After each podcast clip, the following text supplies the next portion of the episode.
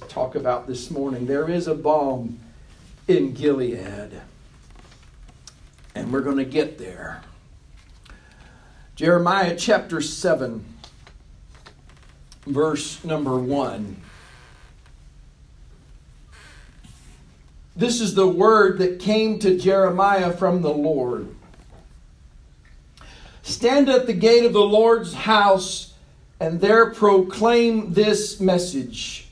Hear the word of the Lord, all you people of Judah who come through these gates to worship the Lord. This is what the Lord Almighty, the God of Israel, says Reform your ways and your actions, and I will let you live in this place.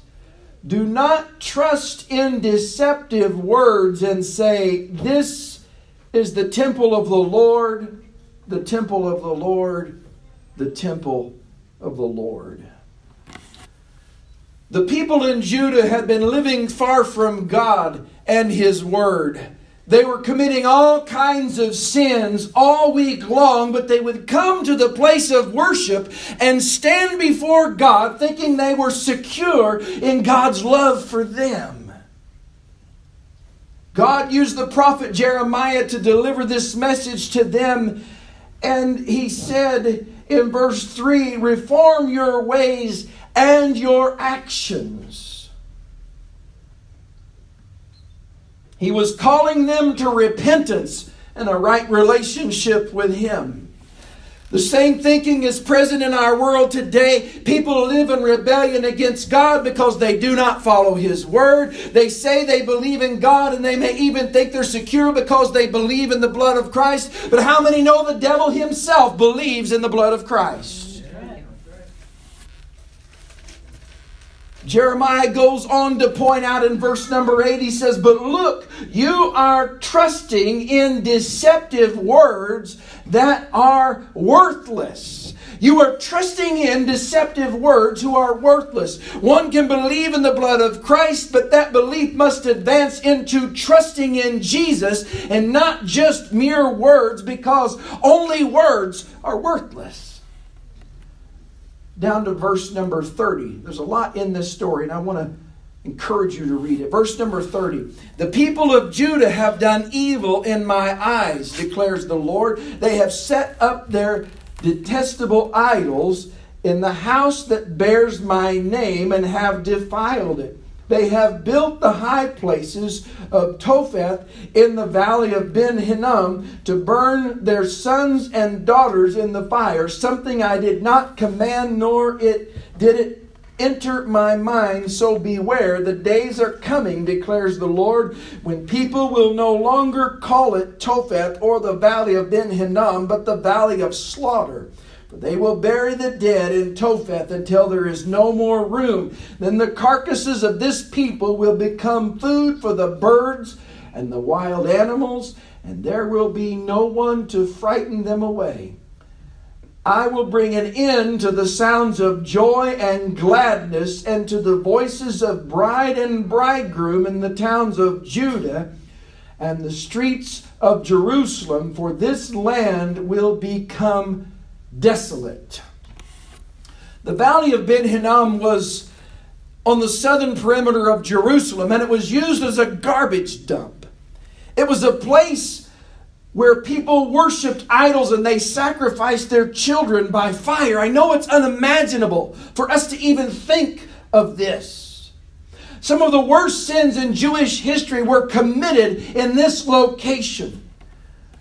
From the name Valley of Hinnom comes the Greek word Gehenna, which is translated hell in the New Testament, which is the place of God's judgment. There is a parallel between this place where this was going on and hell, which is the final destination of the ungodly and those who refuse to trust in Jesus.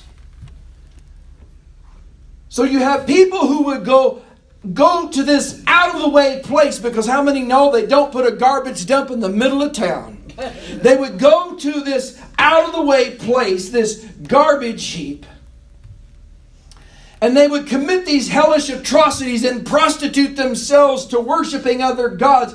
But yet on the Sabbath, they would feel all better by coming to the place of worship and saying, Well, we trust in the Lord. But it was just words. God declared that this would not go unanswered, but his judgment would come. And likewise, today there are people who sin and live like the devil, and they think they can live like they want to during the week and still be okay with God when it comes time to look at religious things or to look at church. It will never work. Just as God said that that garbage heap of, of sin would become a valley of slaughter because He would bring them to justice. Justice and judgment will also come to those who think they can live like the world and pretend to be Christians on Sunday. They would be determined not to repent but continue sinning just like everything is all right and everything is okay. Jeremiah was letting them know that what God was revealing to him that Judah and Jerusalem would become desolate because of the people's stubborn rebellion and sin. Jeremiah took no pleasure in giving out these words. He felt great anguish and great sorrow. He was in tears as he gave this message out. But while he was delivering this message of doom, there were other false prophets that were predicting peace. They were saying everything's okay. Let's just come together and just be peaceful and get along and, and coexist. Does it sound familiar, church?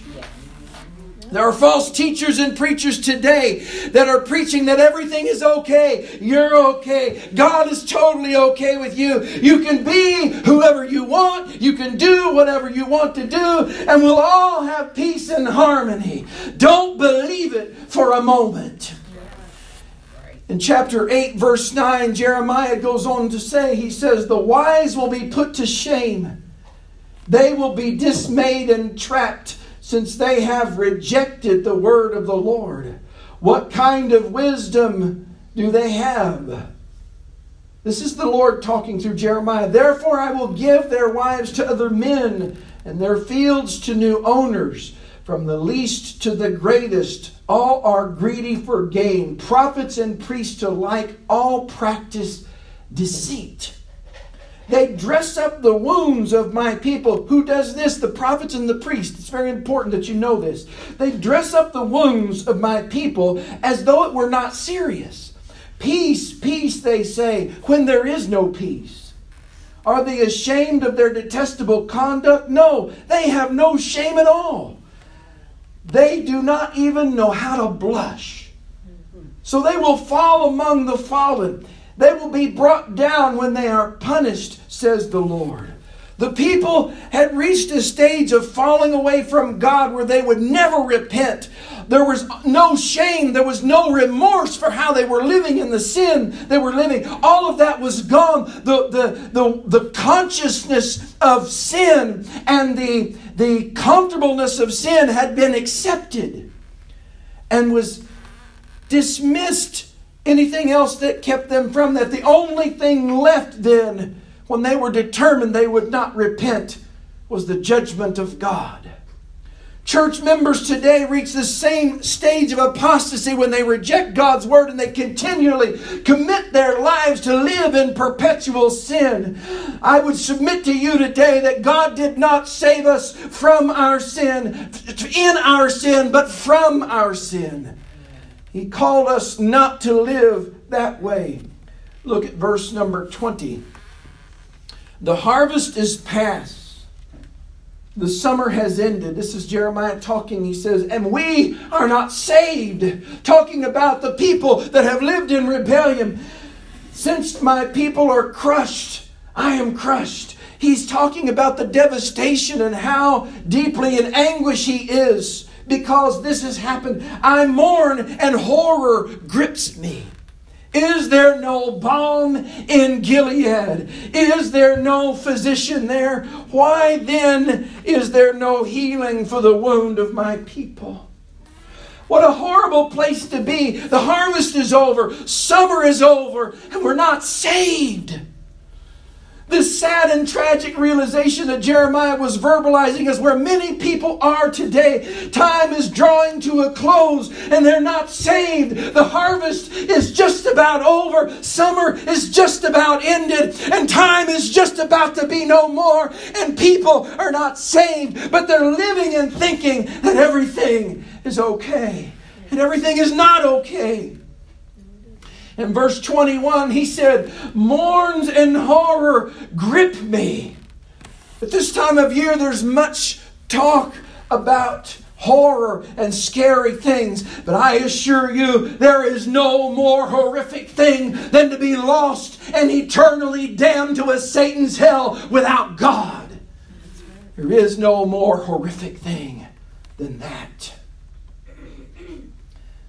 In verse 11, we talked about this just a moment ago, talking about they, meaning the false teachers, they dress the wounds of my people as though it were not serious.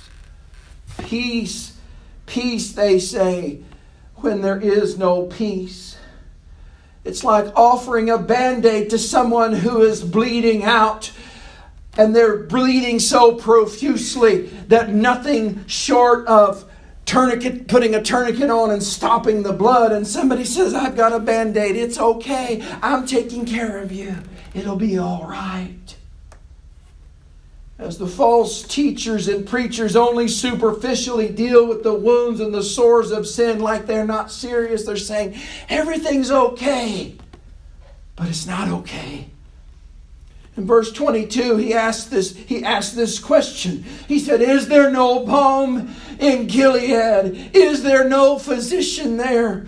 Jeremiah is crying out and questioning, Is there no balm in Gilead? Is there no physician there? In order for you to understand really what he's saying, in the Old Testament, Gilead was, was the name of a mountainous region east of the Jordan River. The region was known for having skillful physicians and an ointment made of the gum of a tree, particularly in that area. And many believe that this balm had miraculous powers to heal the body. And he was saying, we, we know that, that there's greater healing that can come than, than, than what is being offered. There's greater, something greater than just a band aid for something that needs a serious healing. Something that is simple and simply can be cured is, is not the cure for something that is deadly and will be traumatic and will be um, terminal. Jeremiah's question was a plea for healing for the people wounded by the devastation and destruction of sin. I would submit to you today that there are people that are dying. They think that are, they are going, oh, that everything is okay. And I believe the same cry can go out today. Is there a balm in Gilead? Is there something greater than the band-aid that people, that people are false teachers and preachers are offering the people that are dying of sin because they think that a band-aid's going to cure what they've got. Is there no balm in Gilead? But I would tell you today that the balm in Gilead is Jesus Christ. He is the spiritual balm in Gilead that has come. He's the only one that can save and deliver from sin. And He's not offering a band aid to fix a sin problem, He's offering eternal fixation, eternal deliverance from that sin. And there is no other cure for sin than Jesus, the balm in Gilead. Yes. In Acts chapter 4, verse number 11. Jesus is the stone you builders rejected, which has become the cornerstone. Salvation is found in no one else, for there is no other name under heaven given to mankind by which we must be saved. There is no other name. Whether you are living like the world through the week or only pay, and only paying homage to God occasionally, or if you're completely far from God, there is a balm in Gilead, and his name is Jesus. His name is Jesus, and he can set you free. You don't have to live that way anymore. I'm reminded of a story from the late Steve Hill, who preached the Brownsville revival, and I was I watched a message that he preached a number of years ago when he was pastoring in the Dallas area, and he said this. He said there was a young man that came to our church and he came up after one of the services and he said, I attended a church down the road for three years and I never knew that it was wrong to shack up with my girlfriend. I never knew. Folks, that's sad. It is sad. Not because Yes, because the young man didn't know it, but because there wasn't enough emphasis on what the Word of God really says. In three years' worth of time, that he felt everything was okay. Everything is not okay. Sin is sin, and it is a cure that is there's a cure that is needed to fix that sin, and it can only be fixed by the balm in Gilead, which is Jesus Christ. Sin is the primary problem. It's the first thing that we have to deal with. I was going to say I'm going to go out on a limb here, but I'm not going to go out on a limb. I'm just going to tell you like it is.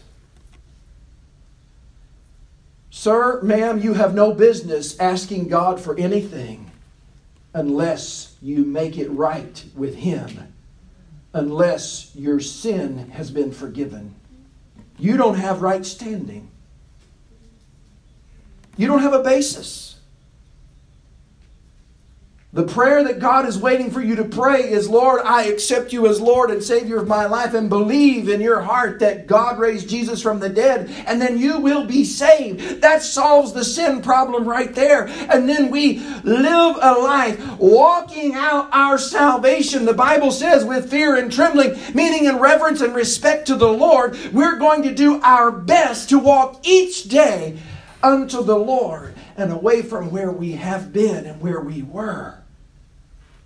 Jesus is the cure to the sin problem. He is the balm in Gilead that takes away and cures the sin.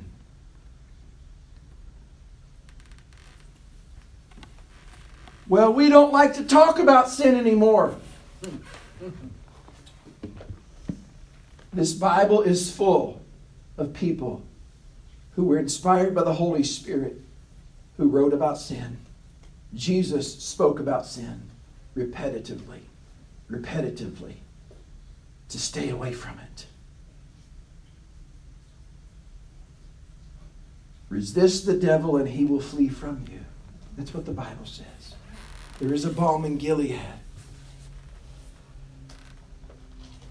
Maybe you're depressed, you're oppressed, you're discouraged, or maybe you're feeling lonely. There is a balm in Gilead, and his name is Jesus, and he is the great physician. Matthew 4:23 it says Jesus went throughout Galilee teaching in their synagogues and proclaiming good news of the kingdom and healing every disease and sickness among the people. Acts 10:38 says how God anointed Jesus of Nazareth with the Holy Spirit and power and how he went around doing good and healing all who were under the power of the devil because God was with him. So the balm and Gilead, Jesus Christ, is the one He goes around and He is here to destroy the works of the enemy, whether that's a work of sin in your life or whether it's a work of infirmity in your life, a work of sickness, a work, a work of depression, oppression. He came to destroy all of the power and the work of the enemy, and He can do that through our commitment and our living for Him because He is the balm in Gilead that will heal every sin, take it away, and will heal every disease, infirmity, or whatever's going on in your life. There's an old hymn that I found, and I've heard it just a few times. I'm not going to attempt to sing it because I don't know it that well, but the words are really powerful. I want to share them with you today. The song is There is a Balm in Gilead. It says this There is a balm in Gilead to make the wounded whole. There is a balm in Gilead to heal the sin sick soul. But then the Holy Spirit revives my soul again. Wait a minute. Sometimes I feel discouraged and think my work's in vain. But then the Holy Spirit revives my soul again. There is a balm in Gilead to heal the sin sick soul. If you cannot sing like the angels, I don't think any of us probably could. But if you cannot preach like Paul, and I'm certain that I can't, if you can tell the love of Jesus, what this is saying is that you don't have to have great skill and you don't have to have great ability, but you can tell the love of Jesus and say he died for all because there is a balm in Gilead to heal the sin sick soul. First and foremost, Jesus is the balm in Gilead to heal the soul and deliver from sin. And then, secondly, he came to restore and heal as we trust in him completely. Will you trust Jesus today because he is the balm in Gilead? Let's pray. Father, I thank you for your word today. I thank you, Lord, because you remind us through this story that you are the balm in Gilead. You are the anointing. You are the peace. You are the forgiver. You're the cleanser. You're the justifier. You're the healer. You're the deliverer. And Lord, all we have to do is trust in you because you are the one who comes to deliver. You are the balm in Gilead. We thank you, Jesus, and we surrender to you right now in the name of Jesus. Father, right now, if there's something that's going on in my life that shouldn't be, I ask, Lord, that you will just let me deal with that by delivering it over to you and say, Lord, I surrender over to you. I trust you, Lord. I don't know how. I don't know what's been going on up to now in my life. I'm just confused. I don't want to live this way. I don't want to live bound by the sin that has taken hold and root in my life. And to that I say, Lord, forgive me.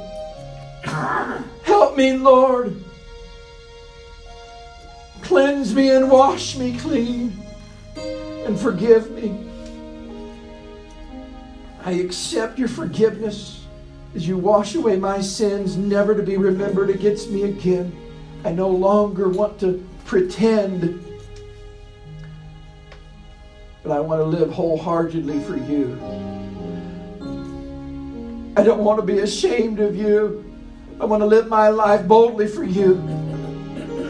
I know the time is short, and I want to make the most of the time that I have left.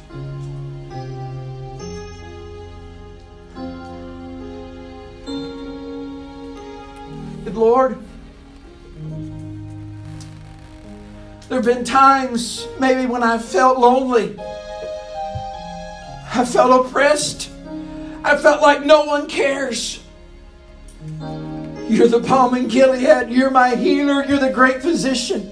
And you care. You cared so much that you sacrificed your life, not just for my sin, but for my healing and for my deliverance. And I pray for a restoration right now as I trust in you to be the great physician. Lord, I come back to you closer than I've ever been before. Lord, may it be like Isaiah was talking about it. I come close to you, God, and whatever's there, Lord, I just push it aside and, and receive the glory and the anointing and the overflow of the Lord right now in my heart and life. In the name of Jesus.